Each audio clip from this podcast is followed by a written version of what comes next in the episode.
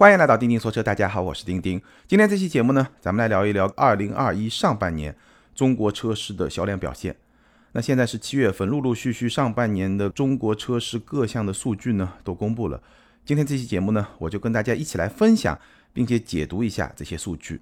那说实话呢，今年上半年中国车市的表现和我在年初的预判大体是一致的。但是看到这些数据以后呢，我自己还是吃了一惊。为什么这么说呢？咱们慢慢来聊。首先说整个中国车市的大盘，今年上半年中国狭义乘用车的销量是九百九十四点二万辆，接近一千万辆，同比增长了百分之二十八点九。那这个同比的增幅呢，看上去非常的大。但是我们知道，去年因为疫情，所以呢。中国车市的销量是比较低的，也就是说，所谓的同比是跟去年的上半年来比，而去年上半年的基数比较低，所以今年的增幅自然就会比较大。那无论如何呢，我们可以把大盘百分之二十八点九这么一个增幅作为一个基数。待会儿我们再看不同的车企的增速，包括不同的车型的增速的时候呢，都可以把这个基数作为一个参照，百分之二十八点九，大家可以先记一下。那今年呢，因为去年的基数比较低，所以整体上来看呢，今天我们会聊到的一些榜单上的车企也好，车型也好，我看了一下，没有是减少的，全部都是增长的。所以呢，重点还是要看增速。那顺便说明一下，咱们今天聊的这些销量的数据，它只是一个数据。你在今天的各种媒体上，你能够看到非常多不同口径的销量的数据，有些是批发量，有些是零售量，有些是。上显量就是车牌上显上牌的这么一个量，这些数据呢，其实都是会有一点点的不一致，但是它们所呈现出来的整体的趋势是一致的。所以呢，今天咱们看这些数据，咱们就看这个大的趋势。好，我们来看几个榜单。第一呢，我们先来看看厂商零售的前十五的这么一个榜单。排名第一是一汽大众，一百零二点六万辆，同比增长了百分之十九点八，这也是唯一一家销量过百万的车企。百分之十九点八的增速比大盘会慢一点，但是呢，整体表现也还不错。排名第二是上汽大众，七十一点四万辆，同比增长了百分之七点三。应该说，上汽大众在去年和今年遇到了非常非常大的挑战。今年虽然是在增长，但是七点三。这么一个百分比的增长，相比大盘二十八点九，落后了很多。相比一汽大众，它的北方的兄弟也落后了很多。排名第三是上汽通用，七十点零万辆，同比增加了百分之二十五点六，这个基本上是一个同步大盘的这么一个表现。排名第四是长安汽车，六十一点三万辆，同比大增了百分之六十四点二。二零二零年的时候，长安是排第六，现在排到第四，超越了吉利，成为中国品牌的车企里面卖的最好的这么一家车企，应该说表现非常的好。待会儿我们看一些具体的销量榜的时候，也能够去理解为什么长安整体在今年的上半年会有这样的表现。排名第五是吉利，五十七点七万辆，同比增长了百分之十二点九，这个增速应该说不是很快。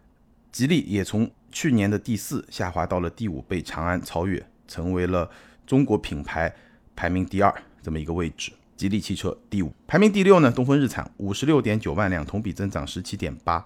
排名第七，上汽通用五菱四十六点八万辆，同比大增了百分之五十三点三。上汽通用五菱去年是排名第九，今年到了第七，这个增长主要就是依靠五菱宏光 mini EV 这款电动车。我们说去年。包括前年，其实上汽通用五菱它整体面临一个下滑的态势。最主要的原因呢，就是上汽通用五菱它的产品整体上来说定位比较低，价格也比较低，走的是低端市场。而现在呢，整个消费升级，所以呢，通用五菱的一些产品它就卖的没有那么好，它整个销量下滑，整体态势不是特别好。但是呢，就靠了那么一款车，五菱宏光 mini EV 这么一款电动车，一款价位相当低的电动车。你看上去仍然是一个低端市场，但是呢，它整个企业的销量排名就反弹。所以呢，我在此前的节目里面其实也不止一次的提过，你不要把五菱宏光 mini EV 看作是一个低端的电动车。从低端这个角度，你是没有办法去理解它的销量的。你可以把它看作是一个升级版的老头乐、老年代步车，所以它也是消费升级，它也是消费替代。一个更高端的、更好的产品去替代更低端的这个产品，它也是在这个大势所趋之中的。只不过呢，其实我也会有点担心啊，就是再过几年，当同类产品越来越多，消费继续升级之后，五菱宏光 mini EV 它的这么一个热销是不是可以持续？这个是非常值得观察的这么一个现象。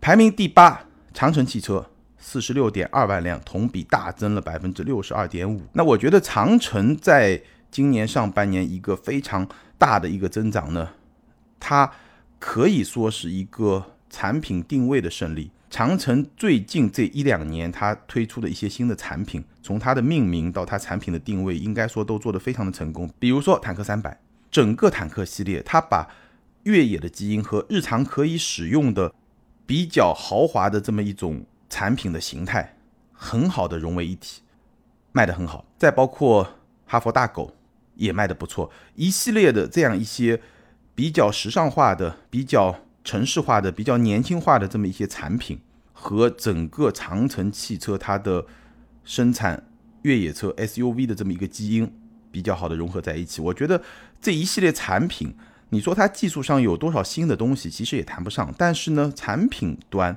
它的产品的定位对消费者需求、实际需求、心理需求的这种挖掘和满足做的是非常非常好的，所以呢，最终在销量上有了一个很好的表现，排名第八，同比增长百分之六十二点五，这个增幅也是远远领先大盘的。排名第九呢是广汽丰田，四十二点六万辆，同比增长百分之三十一点六。排名第十东风本田，四十二点二万辆，同比增长百分之四十二点一。排名十一，一汽丰田三十九点九万辆，同比增长百分之二十三点二。排名十二，广汽本田三十六点五万辆，同比增长百分之十六点零。从第九到十二，正好是两田各自有两家合资企业，总共四家。你看这四家的整体，除了广汽本田百分之十六的增幅不算特别大之外，另外的三家都是在百分之二十以上，其中还有两家是在百分之三十以上。这个其实我们也能够看到两田。这两年在中国的一个强势的地位还是在继续的延续。排名十三，华晨宝马三十六点二万辆，同比增长了百分之四十四点一，这个增幅非常非常的大。排名十四是北京奔驰三十四点一万辆，同比增长百分之二十二点零，这个增幅呢是宝马的一半，相对来说就会慢一点。排名十五，奇瑞二十六点三万辆，同比也是大增了百分之六十八点零。这个是前十五的名单。如果我们把这个名单和二零二零年全年的这个榜单做一个对比的话呢，你会发现这份榜单十五家车企十五个席位完全没有变化，但是他们之间相互的座次是有一些微小的变化的。比如说，我们说长安从第六到第四，上汽通用五菱从第九到第七，还是有一些。微小的变化，其他一些车企也会有一些微小的变化。然后呢，你能够看到整体的趋势，日系的增速会比德系更快。那中国品牌呢是有所分化，豪华品牌整体的增速也会比大盘更快。这几个趋势大概是可以看出来的。那接下来呢，我们来看看几个具体的榜单，轿车卖的最好的前十，第一仍然是轩逸，二十五点一万辆，同比增长了百分之二十一点八。轩逸这个车呢，虽然你说它是两代同堂，但它卖的确实非常非常的好。我们不久之前拍低配的时候呢，也又开了开这个轩逸。我之前拍过一个应该是顶配的轩逸，当时还是新车刚出来的时候。那最近拍了低配的轩逸之后呢，说实在话，我又有了一些比较深的、很直接的这种感受。哪怕是一个比较低配的轩逸，它的整个的动力、空间、实用性。包括它外观内饰营造出来的那种有一点点越级的那种感受，尤其是外观，这个车看上去吧，它就不像是一个紧凑级车，它看上去好像比一般的紧凑级车会更大一点。包括整个前脸的设计，整个车给你的那种感觉，好像是会更高那么半级那种感觉。然后整个内饰呢，也是这么一种感觉。所以这辆车其实它在配置上还是会有一些短板，比如说它仍然用了脚刹，比如说它方向盘。上面右边那一块仍然是空的一块平板，看上去不是很高级。包括说它的整体驾驶的那种感受，应该说也没有特别的吸引人。而且呢，动力也会在初段有一些窜，就轻点不走，重踩会有点窜那种感觉，但是你综合来看，它还是会给你一种比较有高级感的那种感觉。以它的价位来说，而且呢，这个车的动力在同级的主销车型里面确实表现是相当不错的。因为不久之前我还开了朗逸的1.5自吸的那个版本，那如果把这两个车的动力来比的话，那确实轩逸的1.6自吸的动力比朗逸1.5自吸的动力真的要好很多很多。优势非常的明显，所以综合来看，这个车啊，我觉得真的是踩到了国人消费习惯的那些最根本的那几个点，都踩中了。空间表现呢还不错，不算特别的好，但是还不错。然后呢，外观内饰给你一种好像比较高级的那种感受，这些方面我觉得应该说做的都是不错的。所以呢，它的销量也确实很好。那排名第二是朗逸，二十一点八万辆，同比增长百分之十八点七。朗逸。可以说，在另外一些维度上满足了中国消费者的一些需求，它的空间会更大，然后呢，各方面也比较平衡。但是呢，我之前试驾的是一点四 T 的朗逸，那个印象还相当好。但是这次试了一点五自吸的朗逸呢，我觉得这个动力确实比较差。无论如何，空间的表现、品牌，包括朗逸现在在终端非常大的一个实际的折扣，这样一些因素加起来，还是很好的一个市场的表现。排名第三是卡罗拉，十七点八万，同比增长百分之二十一点二。卡罗拉和雷凌，我觉得如果把这两款车加起来看的话，那确实在中国紧凑级轿车合资品牌，包括所有品牌吧，紧凑级轿车这个细分市场里面，应该说表现确实是相当的抢眼。因为轩逸它只有一款车，而卡罗拉、雷凌它是。分开来卖的，当然你也可以说朗逸和宝来也是分开来卖，没有问题。但是卡罗拉的市场表现确实也相当不错，排名第三。排名第四呢是英朗，十六点零万辆，同比增长百分之五十点零，销量表现应该说呢，开始在逐渐恢复到自己比较辉煌的那个时候。我们知道英朗曾经卖的非常非常的好，后来呢三缸机这个事儿呢一下子销量下滑的很厉害，从去年下半年吧。从去年下半年开始呢，四缸机回归，所以呢，销量从去年的下半年开始就开始复苏，直到今年上半年仍然是一个很强劲的复苏，所以呢，排到了第四，这个可以说是四缸的力量，大概可以这么说吧。排名第五是宝来，十五点九万辆，同比增长了百分之二十四点七。宝来、朗逸，对吧？这两个车如果加起来的话，那确实是要比轩逸更高的，而且呢。这两个车如果加起来的话，也会比卡罗拉和雷凌加起来要更高。排名第六，五菱宏光 mini EV，一款电动车卖了十五点八万，去年的榜单上它是没有的，强势入榜，这个表现很好，而且也直接支撑了上汽通用五菱这个车企它整体的一个表现。那这款车呢，我刚刚也说过了，现在就不再说了。排名第七，速腾十四点二万辆，同比增长百分之二十点五，速腾的销量仍然是还不错的，只不过呢。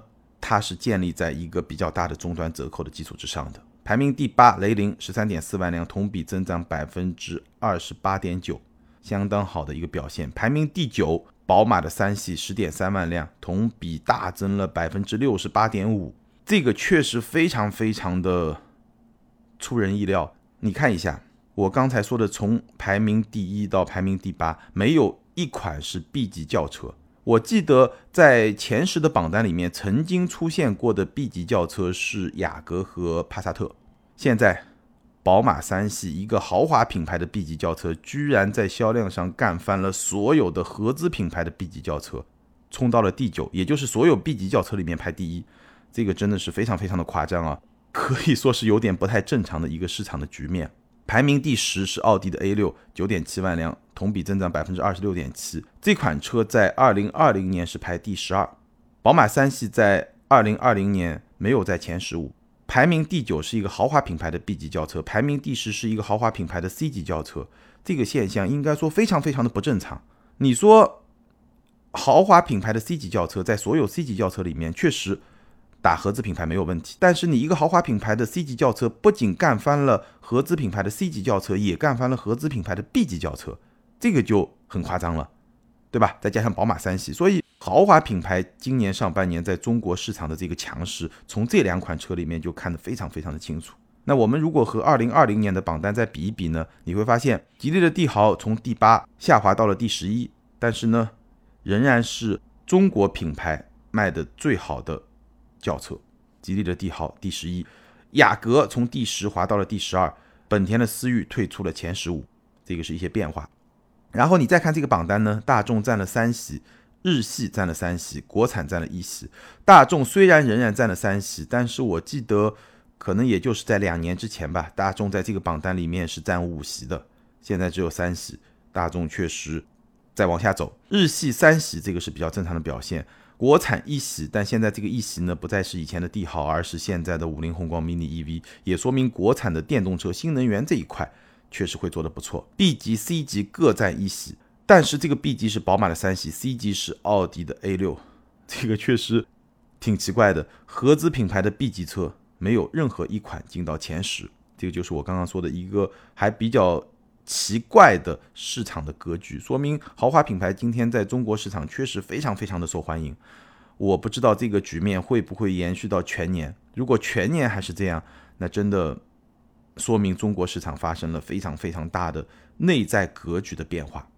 好，接下来我们来看 SUV 的前十的榜单，排名第一仍然是万年不变的哈弗 H 六，十八点九万辆，同比大增了百分之六十点七。那为什么会有这么大的增幅呢？因为我们知道去年 H 六是完成了新老换代，在新老换代的这个过程中呢，有几个月它的销量表现就不是特别的好。所以呢，基数比较低，那今年的这个增幅就特别的大。排名第二，长安的 CS 七五，十七点零万辆，同比增长了百分之五十八点六，这个增幅也非常的夸张。但是 CS 七五是没有新老换代这个因素的，就只能说明它的市场表现是真的好，所以长安才能超越吉利，冲到第四，这是一个对于长安来说非常非常好的成绩。当然，CS 七五这款车它实际的这个销量表现也确实非常非常的好。当然了，长安旗下除了 CS 七五之外，还有一些 SUV，还有一些轿车销量的表现也是不错的。他们共同的支撑到了长安的整体的表现。排名第三，本田的 CRV 十三点五万辆，同比增长百分之五十七点一。CRV 这个就是本田的基本盘，就是本田的。中流砥柱，这个表现真的没话说，非常非常的好。排名第四，吉利的博越十点三万辆，同比增长百分之十一点五。博越虽然仍然排在第四，但是相比 H 六、相比 CS 七五这两款非常强劲的同级产品，应该说博越的整个的后劲好像稍微的弱了一点。排名第五是本田 XRV，九点九万辆，同比大增了百分之六十点八。怎么说呢？这款车在二零二零年的排名是第十二，现在冲到了第五。我只能说本田继续被高估，而我被打脸了。因为去年我就说过，XRV 和缤智这两款车不应该卖的这么好。包括上期节目听友互动的时候，有朋友问，他说轿车是不是比 SUV 更有性价比？在中国，当然了。我觉得思域一定比 XRV 比缤智更有性价比，但是呢，XRV 和缤智其实这两款车已经是在产品生命周期的后半段了，但是他们的销量表现仍然非常的好，而且比去年更好。那我只能说，中国市场实在是太喜欢 SUV 了，本田继续被高估，在我看来，从产品力的角度来看，而我呢被本田打脸了，大概就这么一回事儿。排名第六是大众的途观，九点八万辆，同比增长百分之二十三点二。途观的表现呢，应该不算是特别好，一个比较正常的表现。排名第七是丰田的 RAV4，九点七万辆，同比增长百分之三十四点九。排名第八，缤智八点五万辆，同比大增百分之四十五点八。二零二零年的时候，这款车是第十五，现在冲到了第八。这就我刚才说的，本田的 SUV 在中国市场真的是非常非常的热销。排名第九。奥迪的 Q 五八点三万辆，同比大增百分之三十七点二。豪华品牌的 SUV 在中国市场真的很受欢迎。宝马的 X 三是排名第十一，奔驰的 GLC 是排名第十四，全部进了前十五。所以豪华品牌今年上半年的这个强势，我们待会总结的时候也会专门的提到。排名第十是日产的奇骏，八点二万辆，同比增长了百分之十八点五。这个应该是上一代奇骏最后的这么一个销量了。好，那这个榜单如果跟二零二零年的榜单来比呢？大众的探岳、荣威的 RX 五这两款车退出了前十五，这么一个榜单。我刚刚只说了前十，但这两款车在前十五的榜单里面也是没有的。探岳我们知道是因为颗粒捕捉器的问题，销量明显的下滑。那 RX 五呢，在非常激烈的产品竞争中呢，确实也显出了一些疲态。不过呢，RX 五 Plus 马上会有一个新款的上市，不知道能不能够刺激它到年底的时候，全年的销量能够重新回到前十五甚至前十。比亚迪的宋从第七掉到了第十五，但是这个第七到第十五呢，我觉得更多的是受到产能的影响，因为我们知道比亚迪推出了 DMI 的一些车型，而 DMI 有宋 Plus 的 DMI，但是呢，现在比亚迪的整个产能的分配，据我所知，还是更多的分配给了秦 Plus 的 DMI，所以秦 Plus DMI 这款车的销量非常好，而宋整个的家族的销量呢，受到了一些影响，从第七滑到了第十五。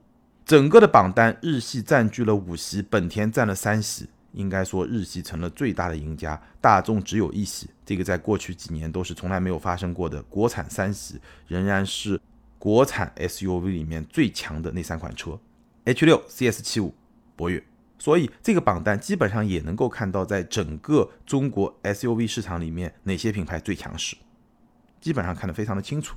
好，那接下来我们来聊一聊新能源车前十的榜单。排名第一呢是五菱宏光 mini EV，十五点八万辆。排名第二，特斯拉的 Model 3，八点五万辆，同比大增了百分之八十五点四。排名第三，特斯拉的 Model Y，四点六万辆。Model Y 刚刚出了一个标准续航的版本，如果不出意料，我觉得到年底的时候，Model Y 的月销量会超过 Model 3，而全年的销量也会比较接近 Model 3。这个格局应该不会有什么问题。排名第四是比亚迪的汉 EV，三点九万辆；排名第五是 iOS，三点二万辆，同比也是大增了百分之七十七点四。排名第六，欧拉的黑猫，三点二万辆，同比大增了百分之两百四十一点四。排名第七，奇瑞的 EQ，三点一万辆，同比也是大增了百分之两百十四点四。这两款车的销量的增幅都超过了百分之两百。排名第八，理想 ONE，三点零万辆，同比大增了百分之。两百十七点四，排名第九。长安奔奔 EV 两点九万辆，同比大增了百分之六百四十九点零。排名第十是比亚迪秦 PLUS DM-i 两点一万辆。这个榜单大家有什么样的感受？我们如果比一下二零二零年的榜单，发现有两款车退出了前十五，分别是比亚迪的秦 EV 和宝马五系 PHEV，就是五系的插电式混动版本。那秦 EV 退出很正常，因为它被自己的兄弟秦 PLUS DM-i 取代了。五系 PHEV 这款车已经卖了很长时间，在今天中国整个新能源市场竞争越来越激烈，进入前十、前十五榜单的门槛越来越高的时候，它退出也就非常的正常。未来的 ES 六从第九退到了第十三，未来的 EC 六是十四。那这两款车呢，虽然都没有进前十的这么一个名单，但是从品牌的角度来说，未来 ES 六、EC 六、ES 八三款车加起来，还是要比理想 ONE 更高。所以呢，未来这个策略呢，产品会更多一点，打群架，大概是这么一个策略。那在刚才这份榜单里面啊，不知道你有没有发现一个问题？去年我在聊到新能源车销量榜单的时候呢，我曾经提出了一个问题，就是咱们这个榜单上的车型啊，要么就是比较贵的特斯拉的那些车，要么就是比较便宜的五菱宏光 mini EV 啊、欧拉这样一些微型电动车，巨大的终端市场是空白。而今天的这个榜单好像已经开始在回答我们的这个问题：谁来占领巨大的终端市场呢？我们看到几个比较有希望的产品，比亚迪 DMI，包括秦 PLUS DMI，也包括未来可能入榜的宋 PLUS DMI。比亚迪汉这个车呢，二十来万，基本上也在我说的终端市场这个大的范围之内。小鹏的 P7 现在排名是十一，那未来的 P5。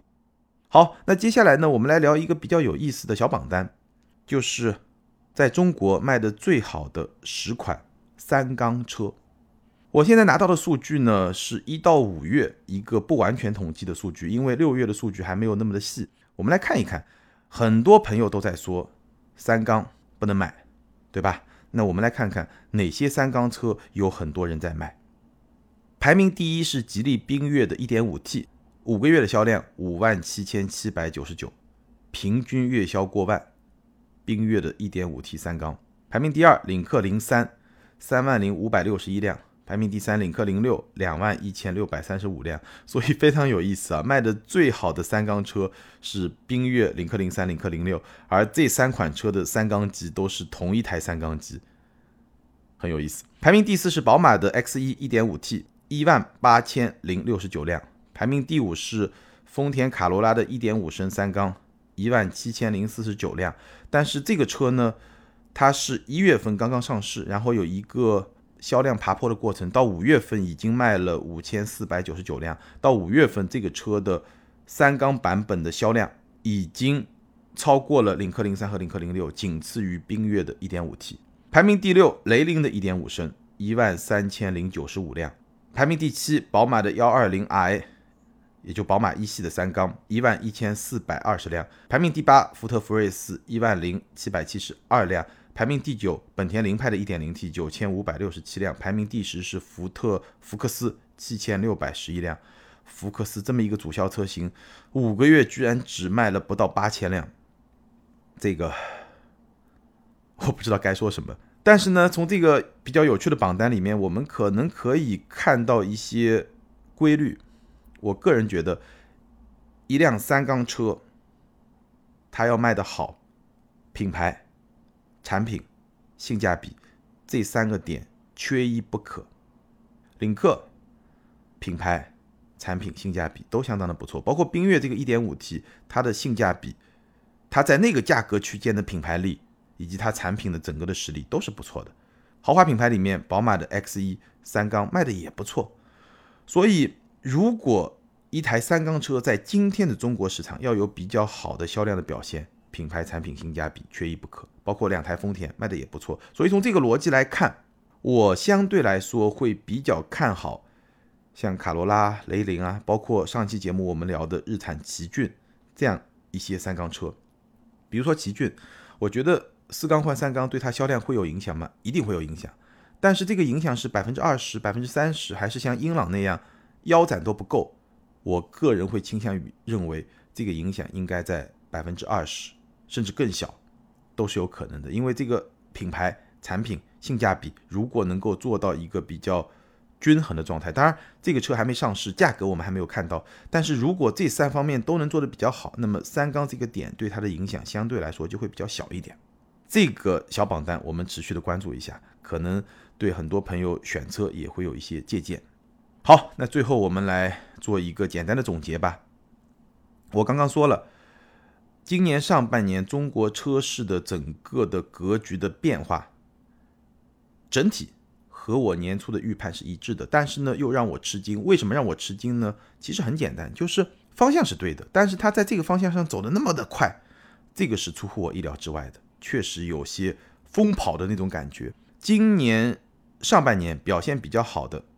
一个是豪华车，豪华车在今年上半年整体的销量是一百五十一万辆，同比增长了百分之四十二，这个增速是高于大盘的增速的。BBA 三强。宝马加迷你是四十六点七万辆，同比增长了百分之四十一点九；奔驰是四十四点二万辆，同比增长了百分之二十七点六；奥迪是四十一点八万辆，同比增长了百分之三十八点六。只有奔驰的增速和大盘差不多，宝马和奥迪的增速都远远的快于大盘。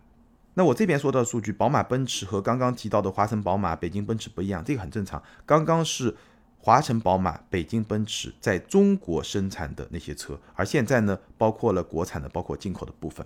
所以第一个很重要的变化，中国市场就是豪华品牌它的增速仍然大大的领先于大盘，说明豪华品牌在中国市场的市场占有率也是在提升的。